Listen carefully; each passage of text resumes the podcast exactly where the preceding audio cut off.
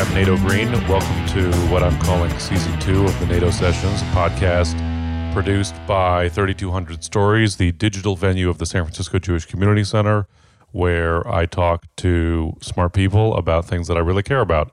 Uh, I'm a comedian. You can see me do stand up every Monday with my group, The Business, at uh, Cinecave, Lost Weekend Video on Valencia until September uh, 19th, when we will move as of the 19th to Fridays at the Hemlock Tavern on Polk Street. Uh, please see the business uh, wherever we may be. Um, today's episode is a back to school episode uh, this week. as I record it, uh, uh, my kids are starting uh, back to elementary school. And so I've got schools on the brain. Um, it seems to, and I'm harkening back to a, a roundtable discussion I recorded about what's wrong with with the state of public education and what kind of agendas do people have and why is why do people like to talk about uh, the problems with schools and somehow the problems don't get fixed? And uh, politicians love to come up with all kinds of complicated ideas and pundits about what's wrong with schools and uh, somehow nobody ever asks teachers or people who have a personal connection to public schools. Um, so i thought i would do that. So my roundtable consists of Ken Tray teacher uh, with the and uh, uh, official activist with the U- United Educators of San Francisco, the San Francisco Teachers Union, who have just taken a strike vote um, to authorize a strike, uh, and also Kevine Boggess of Coleman Advocates for Children and Youth, who does youth organizing and is a San Francisco native and uh, graduate of our public school system, and Micia Mosley, comedian and educator. Uh, we have great talk, so let's get right into it. So, the reason we are all here talking about public education is that, um, like, it's it's always been my family business. Like, my both my parents were my dad was my mom was a teacher, my dad was a teacher, an administrator, and a you know uh, education professor. My brother's a teacher, my sister in law's a teacher, so on and so forth. And now my kids are. Uh, uh, uh what's the word? Students. Uh, students matriculating uh, through the San Francisco Unified School System. Teachers. Uh, my kids go to here to Leonard Flynn, right here in the neighborhood. Um, Roll down the hill. Yeah, it's a it's a it's a short walk. They're in the Spanish immersion program. We're real happy with it, and it's you know, and we are constantly.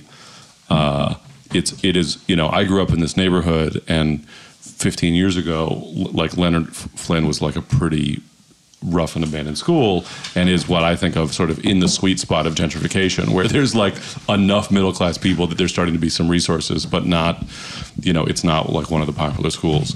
And so the, sort of what brought me to this conversation with you all is that uh, uh, like when I was on the school tours and they were and the, like people were everybody was trying to figure out how to get into the four good schools or whatever. That wasn't a comedy tour. You weren't. Yeah, no. Lightening up the principals, heavy load. I would make jokes, and then people people people would glare at me um, when I made jokes on the school tours. Uh, and you know, well, and, and, actually, this is what I said: is, is they'd be like, "How do you know? How do we get into rooftop, or how do we get into Claire Lilienthal or Miraloma or whatever?" And I'd be like, "How? Can, why don't we just have good schools for children?" And then people would go, "You're a communist." There is a, a sort of this truth in public life, and that people that schools are failing, and that politicians just it's something that politicians get to say and that pundits get to say and without explaining what they mean or necessarily marshaling any evidence for it and that makes me suspicious of it. So uh, i guess my first question is is are schools in crisis? And if you think so what does that mean to you? And and if not then why do, why is it something that people keep saying? Go. American society is in crisis. Ken Tray so of united educators. Yes from the union Big uh, labor. we have we have the um, biggest division between the haves and the have-nots since uh, the Great Depression, and right here in San Francisco, we are the urban center with the uh, fastest growing economic divide. So American society is failing, and for as long as these statistics have been recorded, any place on Earth, you just throw a dart and you look at the income of that neighborhood where a school is, and you can more or less predict the statistics on how kids are doing. So it's American society that's failing. We need to bring more resources to schools. We need to put more effort into preparing and training and supporting teachers. We need wraparound services. Uh, we need kids coming to class with food in their belly, with a stable home environment, with a positive economic outlook, with access to higher education. Um, and there's no doubt schools can do better as every institution in the USA. But to pick on American public schools, I, I would say, in the contrary, you could go to schools in low income neighborhoods around the country and you'll see astounding efforts by people giving their life's energy to supporting the students. Micia. I think I agree. I think it's a it's a factor that's really about society at large. I think schools as an institution are doing what they were designed to do, which, is to separate people. Um, I think we made a lot of efforts in the mid 20th century to change the tide. I'm sitting here because of the success of those efforts. But in general, um, I feel like the system keeps adjusting and keeps following the trend of society as a whole. And what we need to do is what I, I, I feel like Ken was saying. It takes a group of individuals, several groups of individuals, to to shift that tide with the intentionality of really educating folks. I mean, schools were designed for people to have home lives that I, I don't know who has those home lives, but the the very structure, what you're expected to do for homework, um, how your parents are supposed to be involved. I don't know that it's really set up for the people who live in this country today to really succeed. Um, and it, I feel like it's often the exception to the rule that finds success. So I feel like we are failing our children as adults. Um, we have a responsibility to them that we we we've got to do more. Kevine. Yeah, I mean, I I feel like like SFUSD is failing like just straight up failing. If I had to give them a grade on a report card, I would give them an F minus. Like they're doing a horrible job. Um, and it, it's significantly worse if you're an African American or Latino student. Um, it's significantly more difficult for you even to get the opportunity to learn because of the way that practices in the school district work.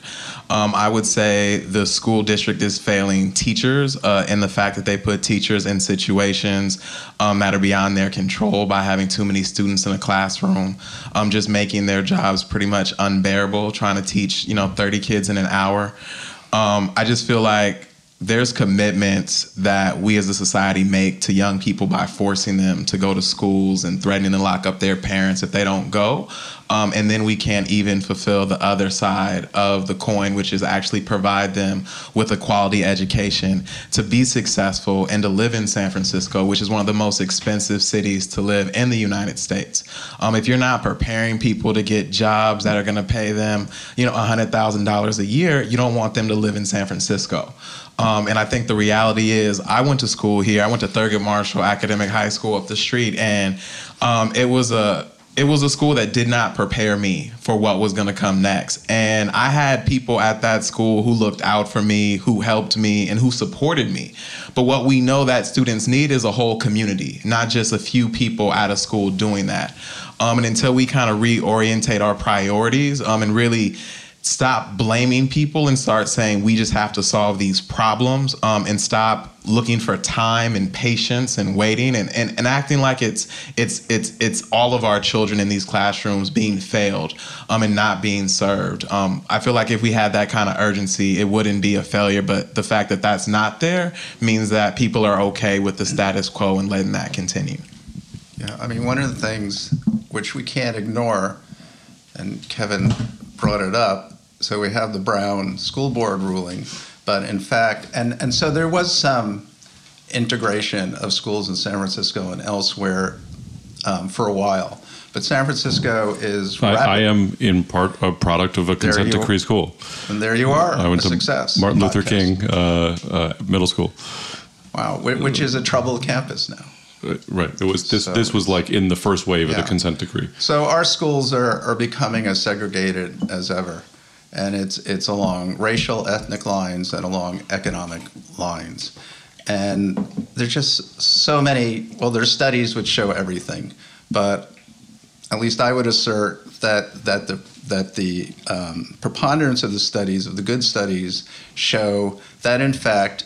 Um, desegregating public education was working, and if you want to use test scores as as your gauge, um, and with our move to resegregate schools, we're seeing this grow. It's a symptom of the growing economic and racial divide in San Francisco and other cities, and so that that's a big problem. And there are not too many of our political leaders really seriously trying to address that issue. And I think one of the challenges of desegregation in schools is that it's in some ways trying to fix the lack of segregation in housing. So I'm a product of desegregated schools. I had to get on a bus to go to school. I couldn't walk to my neighborhood school if I wanted a decent education. And I feel like the a part of my research is on black teachers, and part of what was lost in desegregation were a lot of black people going into education as a viable profession.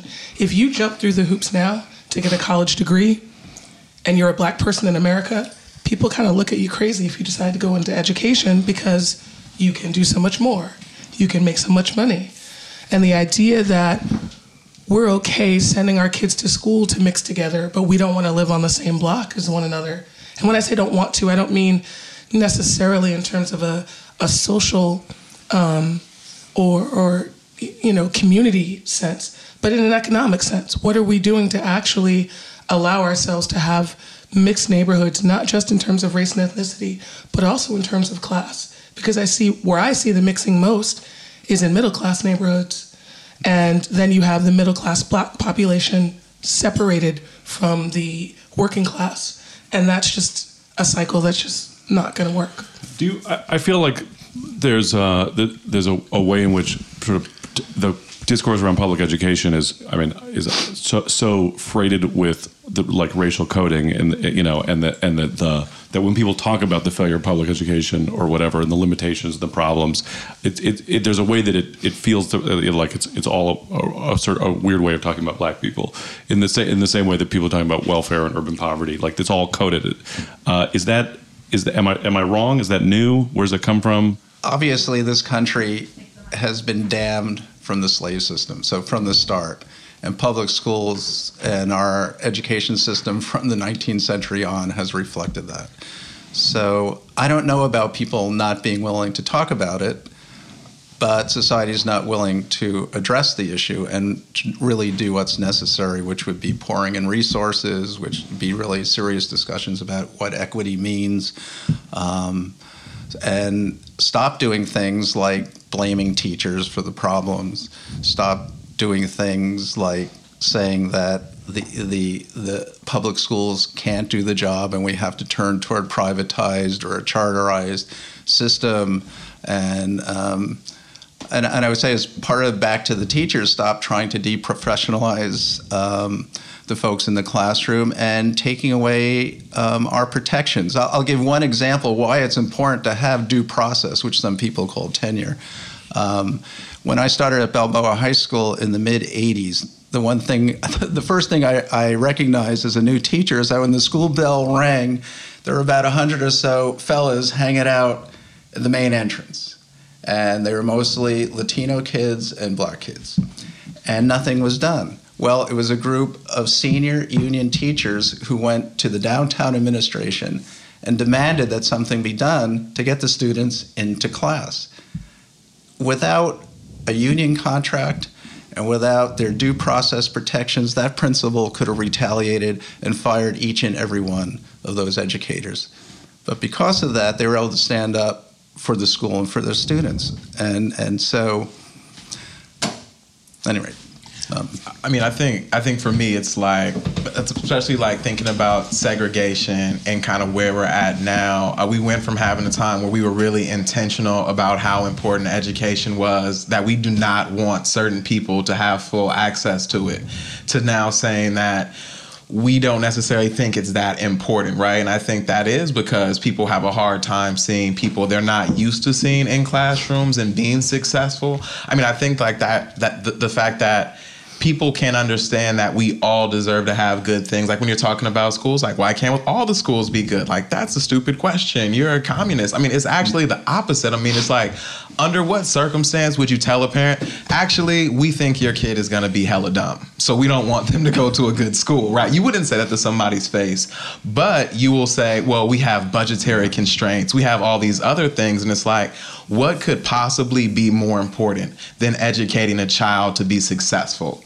With all the data, all the information we have about what that means, what decision could be more important than that?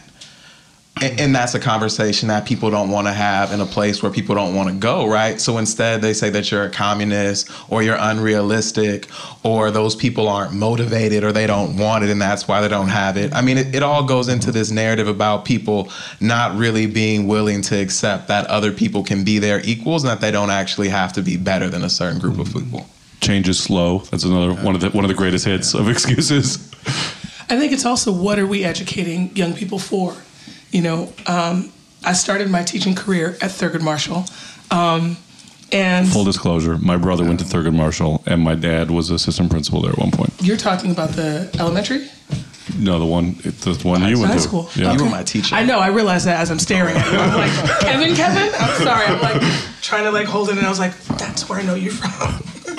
anyway, um, but what are we educating folks for, right? So Oh, you were you might have been my brother's teacher. Uh, because I did a Ben? show, I, I, Ben Green. Ben Green. I did a show. I did a show with you with you, and he saw it on Facebook, and he was like, "She's one of the best teachers I ever had." Are you serious? Yeah. This. Okay, I'm gonna have Right own here, moment. live on podcast. I'm, I'm really having. This is awesome. I knew it before, but I waited so we could actually have that moment. on the Okay. Thank you. podcast. Because when I walked Way in, I'm like. I'm like, where do I know Kevine from? Like, This I know is your him life. Someplace, and I'm like, right, that's where I know him from.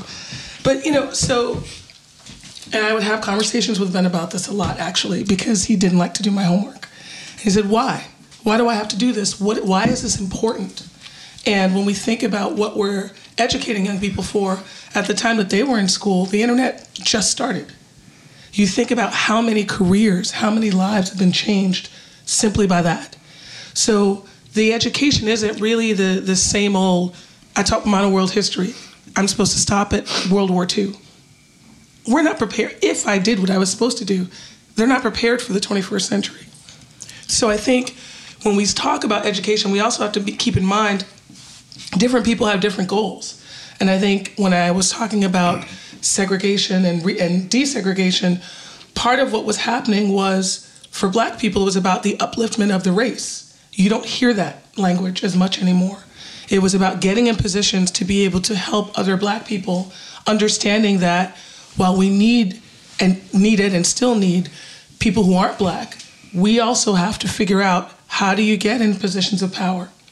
And I think some of that got distorted with money. Some of that got distorted with fame.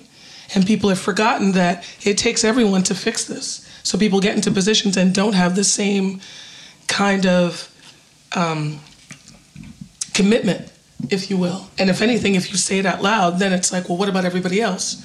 You must be racist if you're just focusing on black people. Yet we know that whole canary in the mine. We know that we can see where we are as a society by where we see, you know, our, our black folks are. This is the legacy of slavery. There's, I mean, it's part part of what's interesting to me to, to, to think about as the moment continues um, is, uh, I mean, and actually, so, you know, my so my brother is now teaching high school at, at June Jordan, uh, and and is.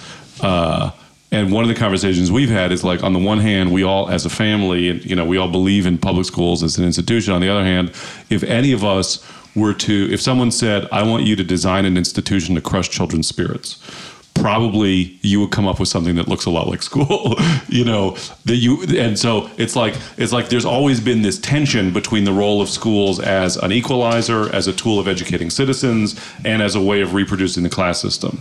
And arguably the school system is working perfectly now because you know in the in the context of San Francisco now ranking between Rwanda and Guatemala in its level of inequality that that its that its school system is doing what it's supposed to be supposed to do uh, uh, which unfortunately is not educating people right? So uh, you know I, I remember in uh, when I was in college, I, I, I, studied some of this history, and there are these, you know, these stories about like uh, the, you know, the the march of Taylorism into public education, and superintendents want, who wanting to be able to sit in their office on an every day of the year, know what was happening in every classroom because it was all standardized and automated, and you know that kind of stuff. Uh, so it's like it's it's hard to sort of think about what the like how to manage that contradiction, you know, and, and how to on the one hand not you know expect that children should should get educated. We should fight for good schools for everybody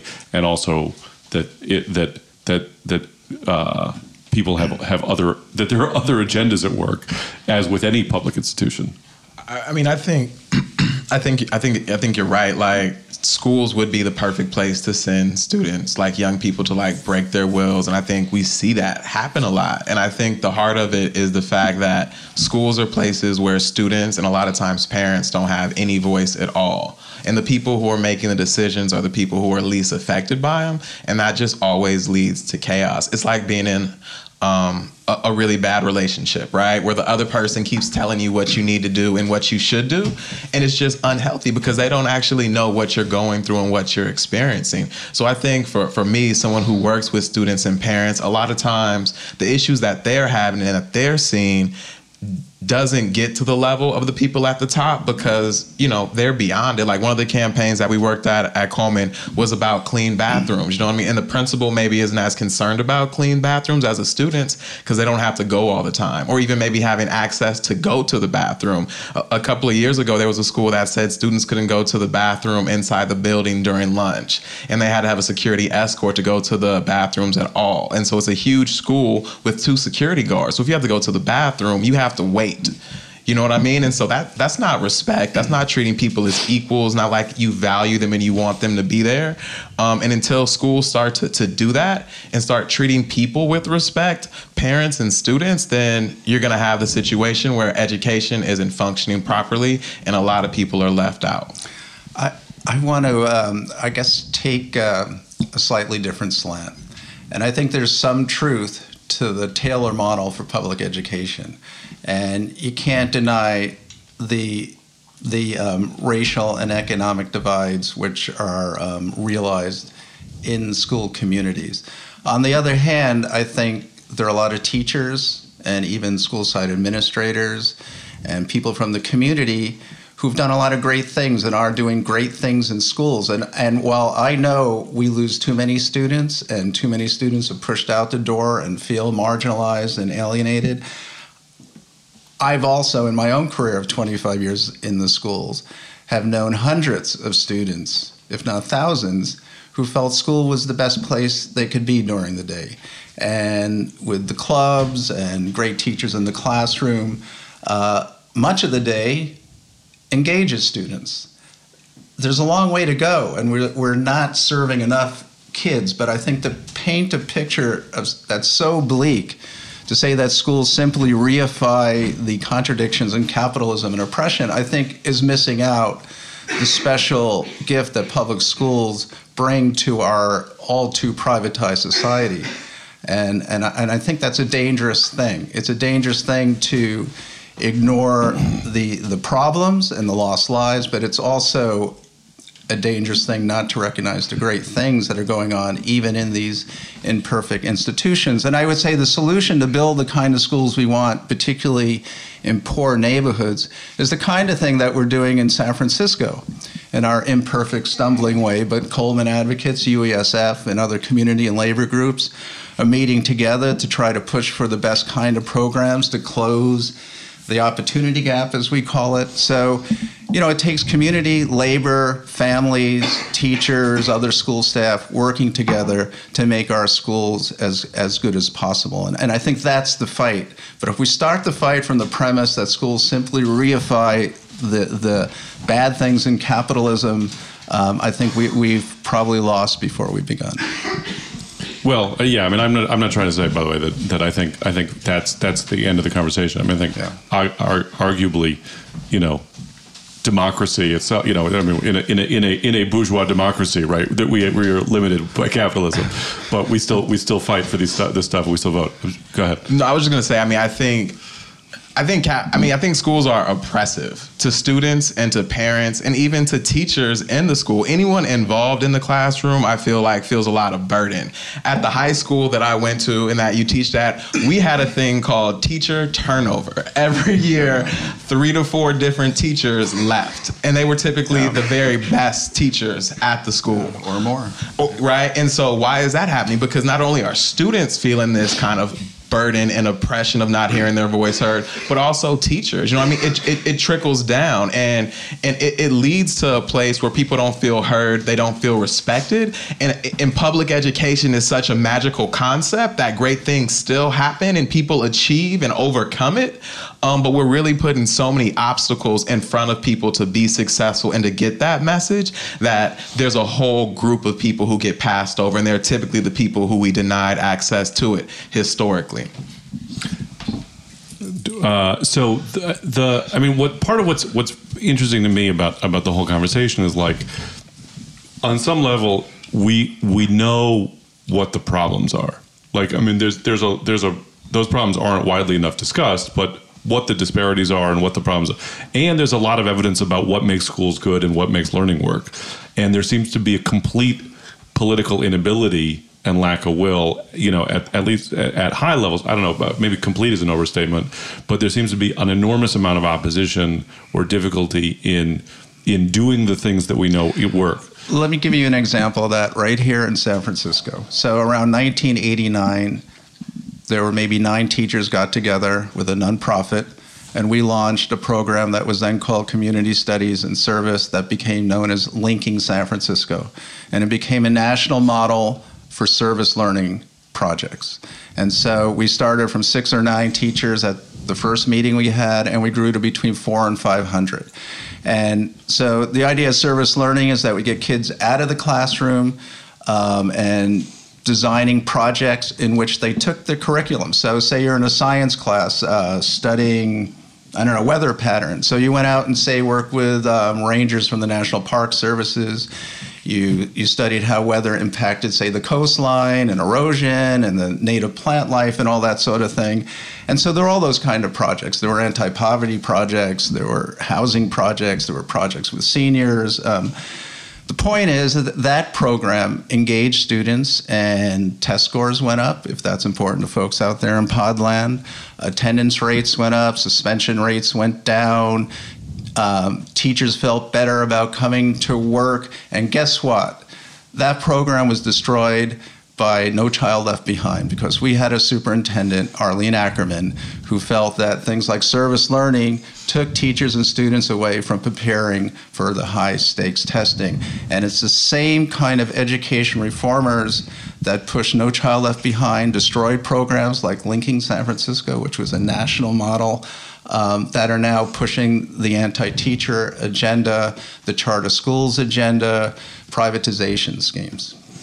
And I think that goes back to what are we educating students for, right? Because programs like that, and even when I was teaching at Thurgood Marshall, we were a consent decree school. We had so much money for technology, so much money. All the, uh, it was a science program. I can't remember the name of it, but you know, all of this money being poured into creating new young scientists.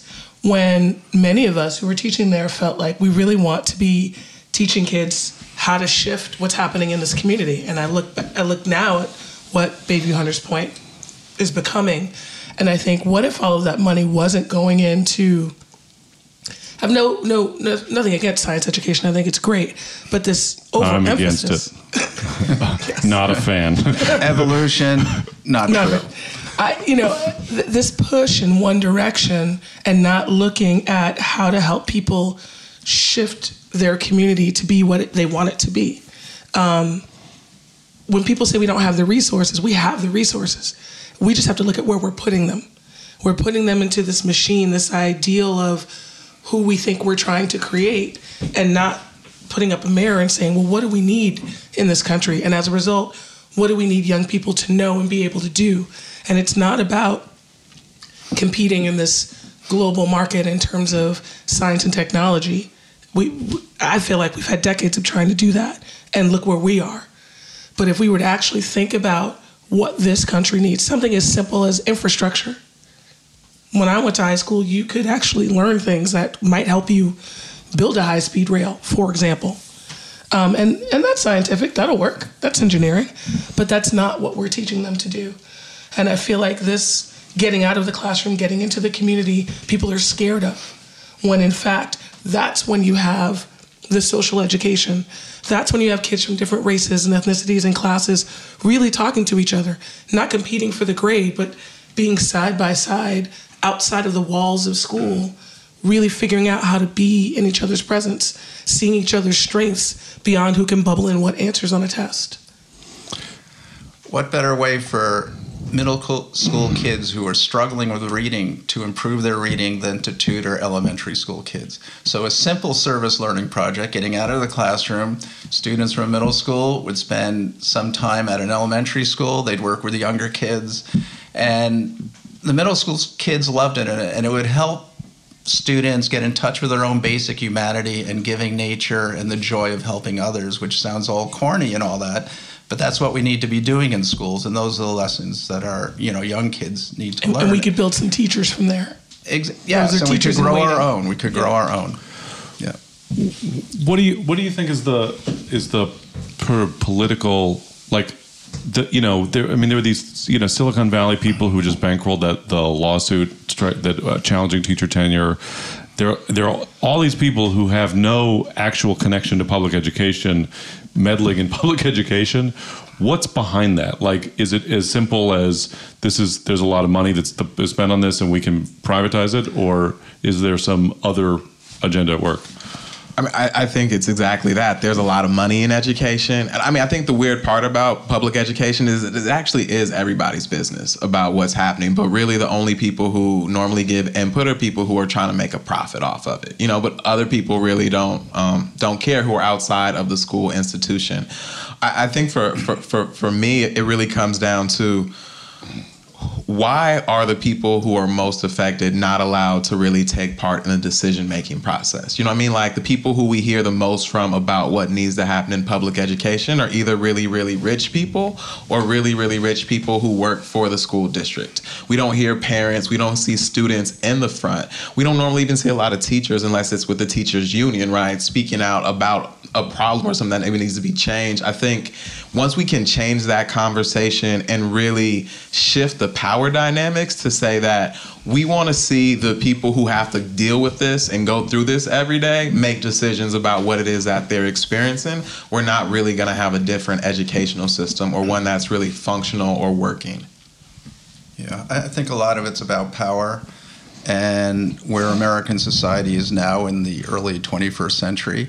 American public schools, at least in middle class communities, reached their peak in the post World War II era.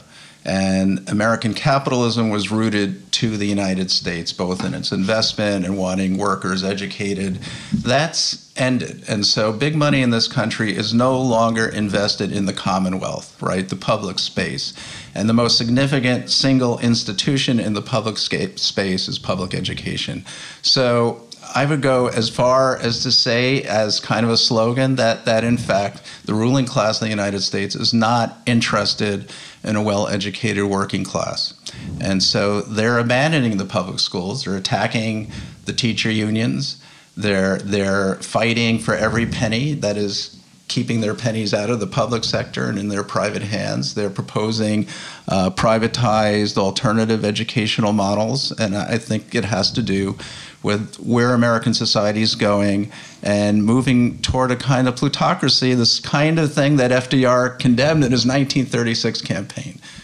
So we've come full circle in the last 75 years. From a parent's point of view, and this is a thing that I'm aware of constantly now with my kids in in, in, in a public elementary school, is that like I know, you know, how long it. Ta- I mean, t- takes to you know win any kind of political struggle that matters, right? I mean, you spend years in the trenches fighting these fights, and you know your precious children are going to be in school, and so there's really there there is a lot of encouragement to seek out the most individualistic solutions possible in you know and and if you know if I can figure it out for my kids and uh, And you know, there, this is this is the if ever there is going to be a time where I I want to cash in my white privilege and do what what my wife calls gringo enojado, you know, and throw my whiteness around to get to get a better deal for my kids. This is going to be the time to do it because I don't want them to languish while we have these long fights.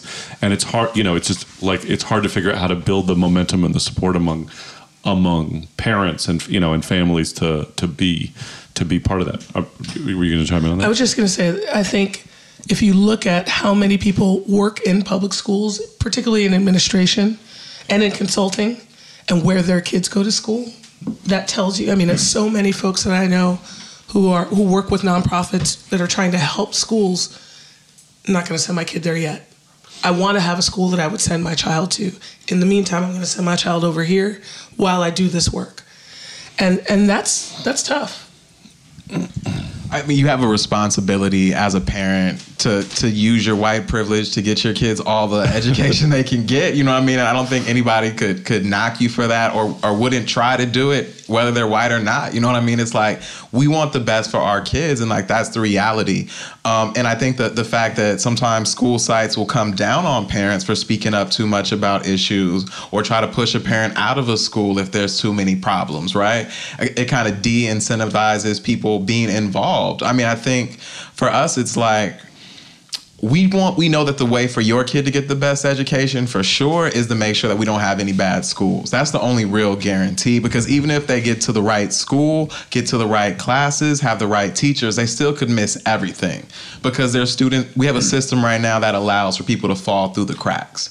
Um, and as long as one student is having issues there's an issue in the whole district and we have to work together to solve those problems. And i think think the the, the, the hardest part for people is to envision what would something different look like. Um, and I think that is challenging because we've only experienced the school system not exactly the way it is now, but in this formation where we have one person in charge, they make good rules or bad rules that affect us.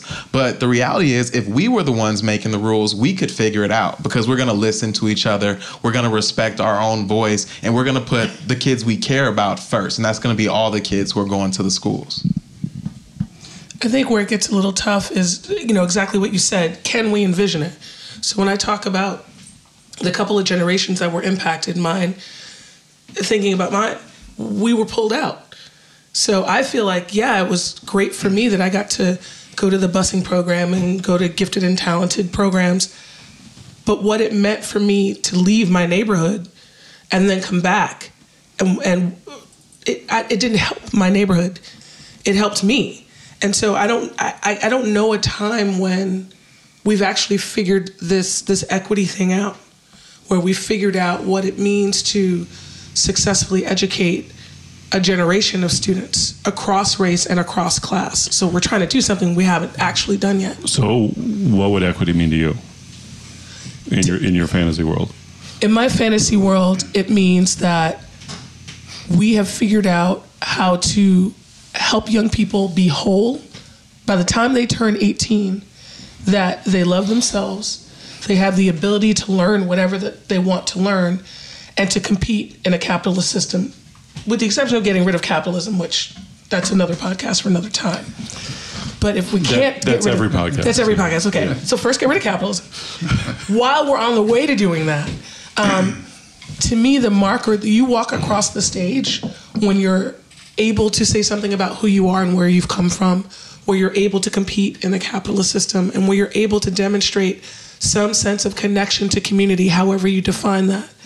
Because it's in the age of the internet, there's not much that we're going to teach you technically that once you're literate, you can't figure out. What I feel like the job of teachers is now is, is to help bring humanity back to young people because it's being stripped by these institutions. And it's not that there's not intellectual rigor happening, but I really struggle with this all these test scores, all of this trying to um, race to the top. When in fact, when we get to the top and we look around, if we're not also looking back and taking care of the folks who got us here, we're missing it. So that to me is is where the goal should be. So I'm a pretty much a bread and butter guy. So when I think about equity in public education, it means every student should, should Glu- gluten-free bread and hand-churned butter because it's San But we- Francisco. we could eat as much fat as we want now. Yeah. That's the latest studies show that. So um, every student should um, have music classes, whether they become a musician or not. They should know something about music and art. Every student should have teachers that are well trained and enthusiastic and get the support they need to have a career in which they're able to teach based on their love of their subject matter and their students. There should be reasonably small class sizes in every school in the country.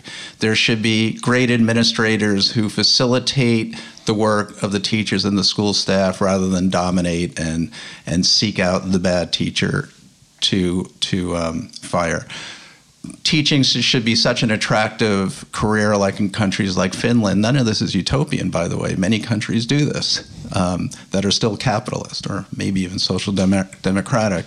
But education, teaching should be in attr such an attractive field that it's the most competitive to get into.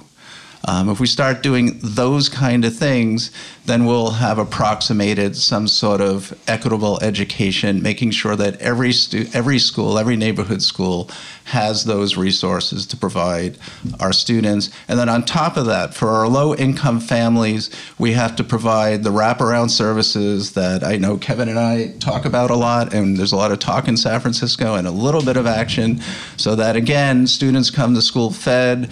If the family is in disruption, there are social workers and counselors working with them.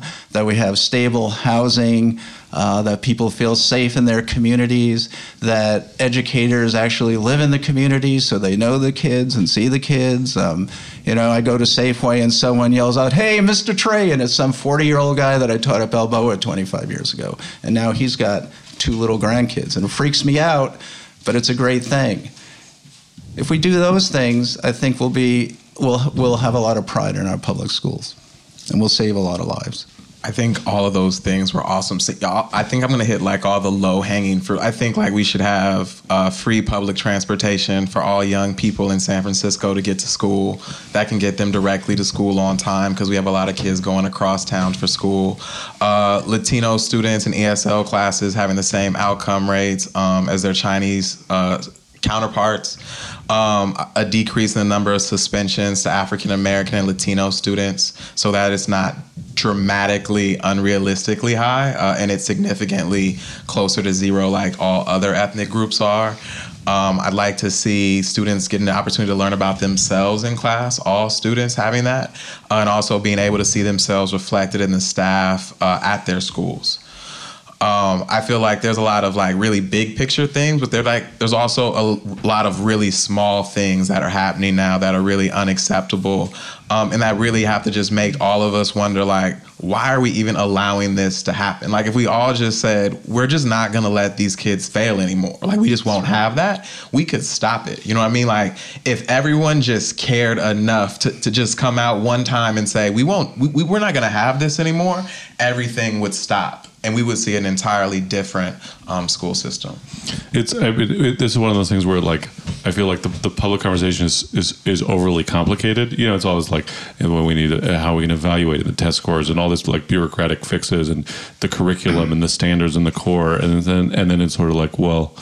Do do they have enough money to do any of this stuff? Like you know, it's sort of. I mean, it's the same as like like you know, it, when you think about healthcare, it's like, well, can we just give people healthcare? Like you know, Where's the money? uh, so I feel like like it, I, I I would be remiss if we didn't spend a, spend a minute talking about about the the court dis, court decision uh, that just came down about teacher tenure and like what what you all th- think about it and if if there is uh, it it seems I'm unlikely to me that more less job security leads to a better outcome for children. uh, I'm I'm skeptical of that basic premise um, that people perform better when they're you know precarious. But uh, beyond that, sort of what's your what what what what is your perspective? What are your perspectives on on this court case?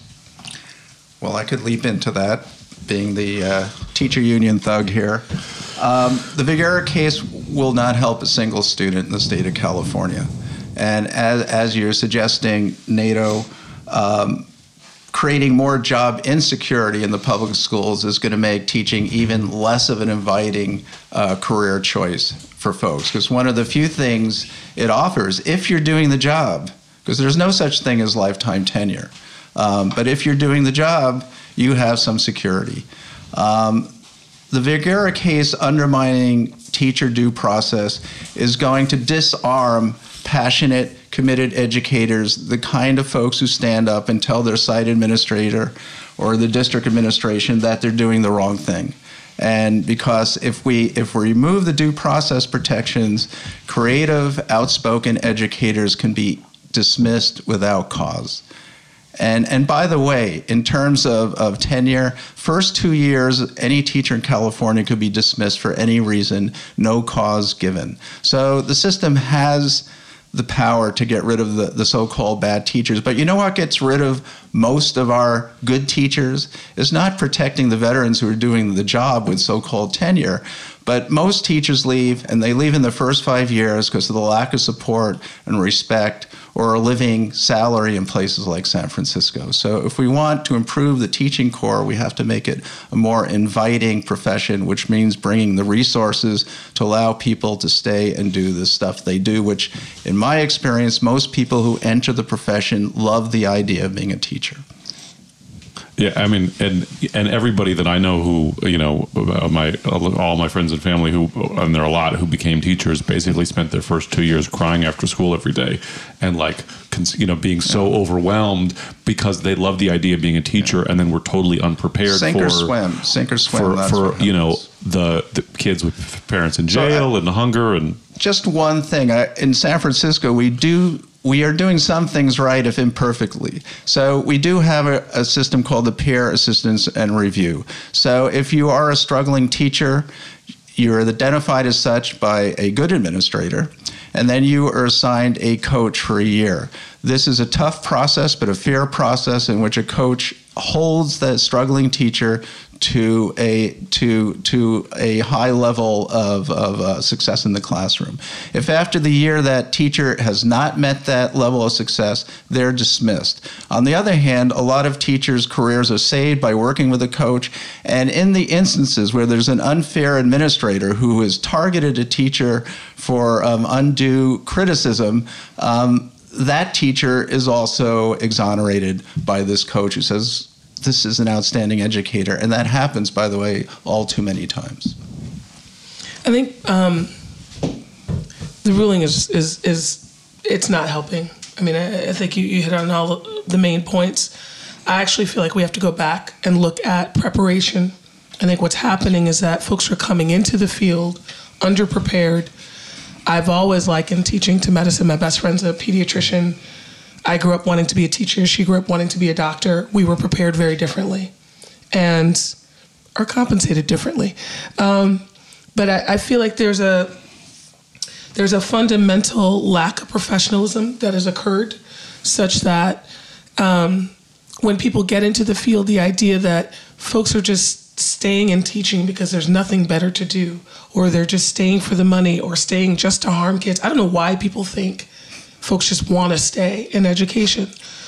Part of what's happening is that we know that the resources aren't there once you get in, but there are people who are better prepared than others to face what they're going to face. And if you're looking particularly at urban education, if you're looking at a district like San Francisco, there's no reason why we can't grow our own. We know what's going to happen once someone goes into a San Francisco public school. Why not when they're 15 in the same way that all the STEM money with engineering, they target kids at a young age and start to prepare them with the fundamentals. That to me is much more important and a much um, better investment than trying to fire people.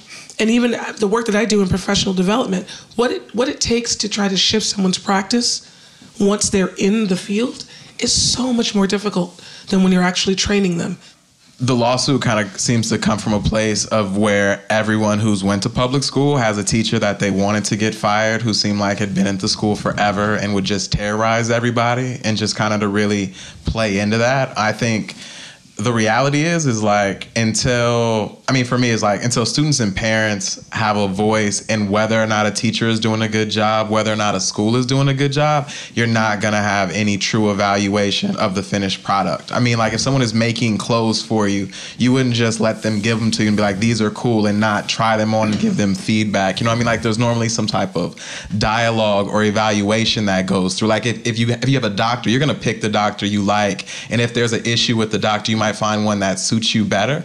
Um, and I feel like that's what's missing from education right now a place where students and parents have a voice to reflect on what they're experiencing and how their school experience is being laid out for them.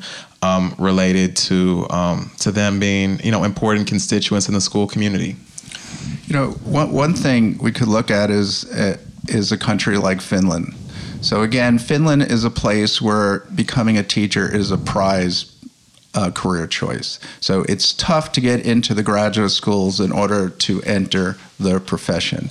So the issue of getting rid of the bad teachers is basically a non issue in Finland because I'm sure there are some exceptions, but the teachers in the classroom are prepared, it's their career choice, they have security in that, and it's just not an issue in that country. So we have created an issue of getting rid of the bad teacher because of lack of resources, lack of support, lack of proper professional training. Um, so we're now trying to fix the problem if there is a problem on the wrong end. Um, one of the things we're doing in San Francisco, working with Stanford and USF, and now looks like we'll be able to reach out to SF State, is our teacher residency program, which is the and the next step has to start earmarking students in SFUSD, but it's getting students who are committed to choosing the best students, choosing teacher as a career long choice and with with the focus on teaching in schools in low income neighborhoods. So, you know, that is exactly the kind of thing we have to do and making it more and, and undermining teachers' job security will do nothing to improve the profession. I do think one of the challenges I have with the, the Finland example and in the past people have talked about Japan is they don't they're not dealing with the legacy of slavery. They're not dealing I mean they, they certainly have class issues. But I think one of the challenges that we face is we're we're in some ways talking about a, a post desegregation problem. Right? And it's not to say that when schools were segregated everything was great by any means. And when you when you have this this coupling of race and class in in particularly in urban areas, um, things get really dicey. So, you know, I've, I've been uh, doing some small work with the San Francisco residency program, and one of the things that we were trying to figure out is how do we attract candidates of color who are going to have moved through the system in a way that they've maintained who they are as a whole person. Um, and have what it takes to na- to continue to navigate a system that it's just not set up for success for for most people. But certainly when it comes to teachers of color, this so many teachers, young teachers I've met, are coming up with the same challenges that their students are facing with these tests. Whether it's you know the credentialing, getting into a credentialing program, or passing a test, they have connections with their students, but now we're finding, particularly in the mission, this pushback from white parents is this teacher qualified enough? I'm coaching a, a teacher now, um, one of my former students, um, who's struggling with this. Where I look at her practice and I'm like, you are so much better than when I taught you. I like, you're a better teacher than I was then. But she's facing this challenge where she really wanted to work with Black and Latino students. The mission is becoming more white. Parents are challenging her authority, challenging her intelligence, literally. Luckily, she has a supportive principal but that does also doesn't make it very attractive. So when people say they want more teachers of color, I, part of the question I have is what protections do you have in place so that they can thrive in the skin that they're in? And I feel like the United States is a very complex problem, particularly in urban areas, as we see gentrification, as we see the, the tide changing. And I'm not calling for a resegregation of schools. And I think we have to look at this as a challenge of desegregation of the sort of second or third wave of that. all of this basically is just an extended commercial for season four of The Wire. So Let's do it. Hey. Mix it with Breaking Bad. Oh Yeah, right. together. um, so, I mean, I guess like for me, representing Coleman Advocates for Children and Youth uh, and our parent and youth members uh, who are in SF public schools, I think. Um, it, it's really important that other people who who aren't African American and Latino who are in San Francisco and who care about the future of all young people um, start paying attention to what's going on because it's just really it's really shocking. Um, African American students make up 50% of all the suspensions in the district. They're, they're 9% of enrollment. You know what I mean? So if you that that's a huge number. Um, in San Francisco, students in elementary school are having the police called on them and getting arrested, right? Is that the kind of city we want to have? Is that the kind of school district we want for our children, right? Can we do better? I mean, we look around and see some of the great things that are happening in San Francisco. I've never seen this many cranes for skyscrapers ever downtown. And so- if we can do that, we can provide a quality education for the small number of children that we have here. And I would even say right now we're doing a good job of educating half of our student body, the half that's not African American and Latino. You know what I mean? If we could just be consistent, uh, we'd be 10 steps ahead of the game and really be on a path to having a world class school system here in San Francisco that could offer so much more um, to all students because um, a rising tide lifts all boats. You know, the better all these schools are, the better it's going to be for everyone and the more success that we can all have in. Um, and, and the roots of that is, is sharing power and not thinking that power lives in a suit and drives a big car and makes $300,000 a year. That was the Nato Sessions podcast on public education with Micia Mosley, comedian and educator, Ken Tray of United Educators of San Francisco, and Kevine Boggess of uh, Coleman Advocates for Children and Youth. Check out all of them. Please subscribe to the Nato Sessions on SoundCloud or Stitcher or iTunes. Please rate us and review us, share us around. Um, produced by 3200 Stories, the di- digital venue of the San Francisco Jewish Community Center.